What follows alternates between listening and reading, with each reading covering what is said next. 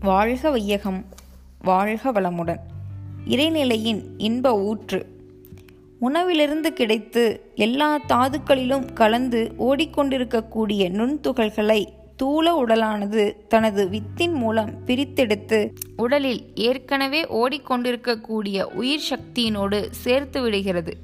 முழு உடலின் நிறைந்தும் வித்துவில் செறிந்தும் ஓடிக்கொண்டிருக்கக்கூடிய நுண்வின் கூட்டமே உயிர் சக்தி என மதிக்கப்படுகிறது. உயிர் சக்தி என்ற சிறப்பை பெற்று விளங்கும் நுண்விண்களே தனது சுழற்சி விரைவை கொண்டு சீவகாந்தத்தை விளைவித்து கொண்டே இருப்பதால் இந்த சீவகாந்தமானது பரு உடலிலும் நுண்ணுடலிலும் விளைந்து நிறைந்து சுழன்றோடிக் கொண்டிருக்கிறது.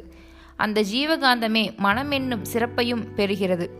உடலாலோ உள்ளத்தாலோ ஆற்றப்படக்கூடிய எந்த செயலாலும் அதனை சீவகாந்தம் ஏற்றுக்கொள்வதுடன் அப்பதிவுகளை தனது இயக்க மையமான கருமையத்தில் இறுக்கி சுருக்கி வைத்து விடுகிறது. அங்கிருந்தவாறு காலாகாலத்தில் தக்க விளைவுகள் இன்பமாகவோ துன்பமாகவோ வெளிவருகின்றன.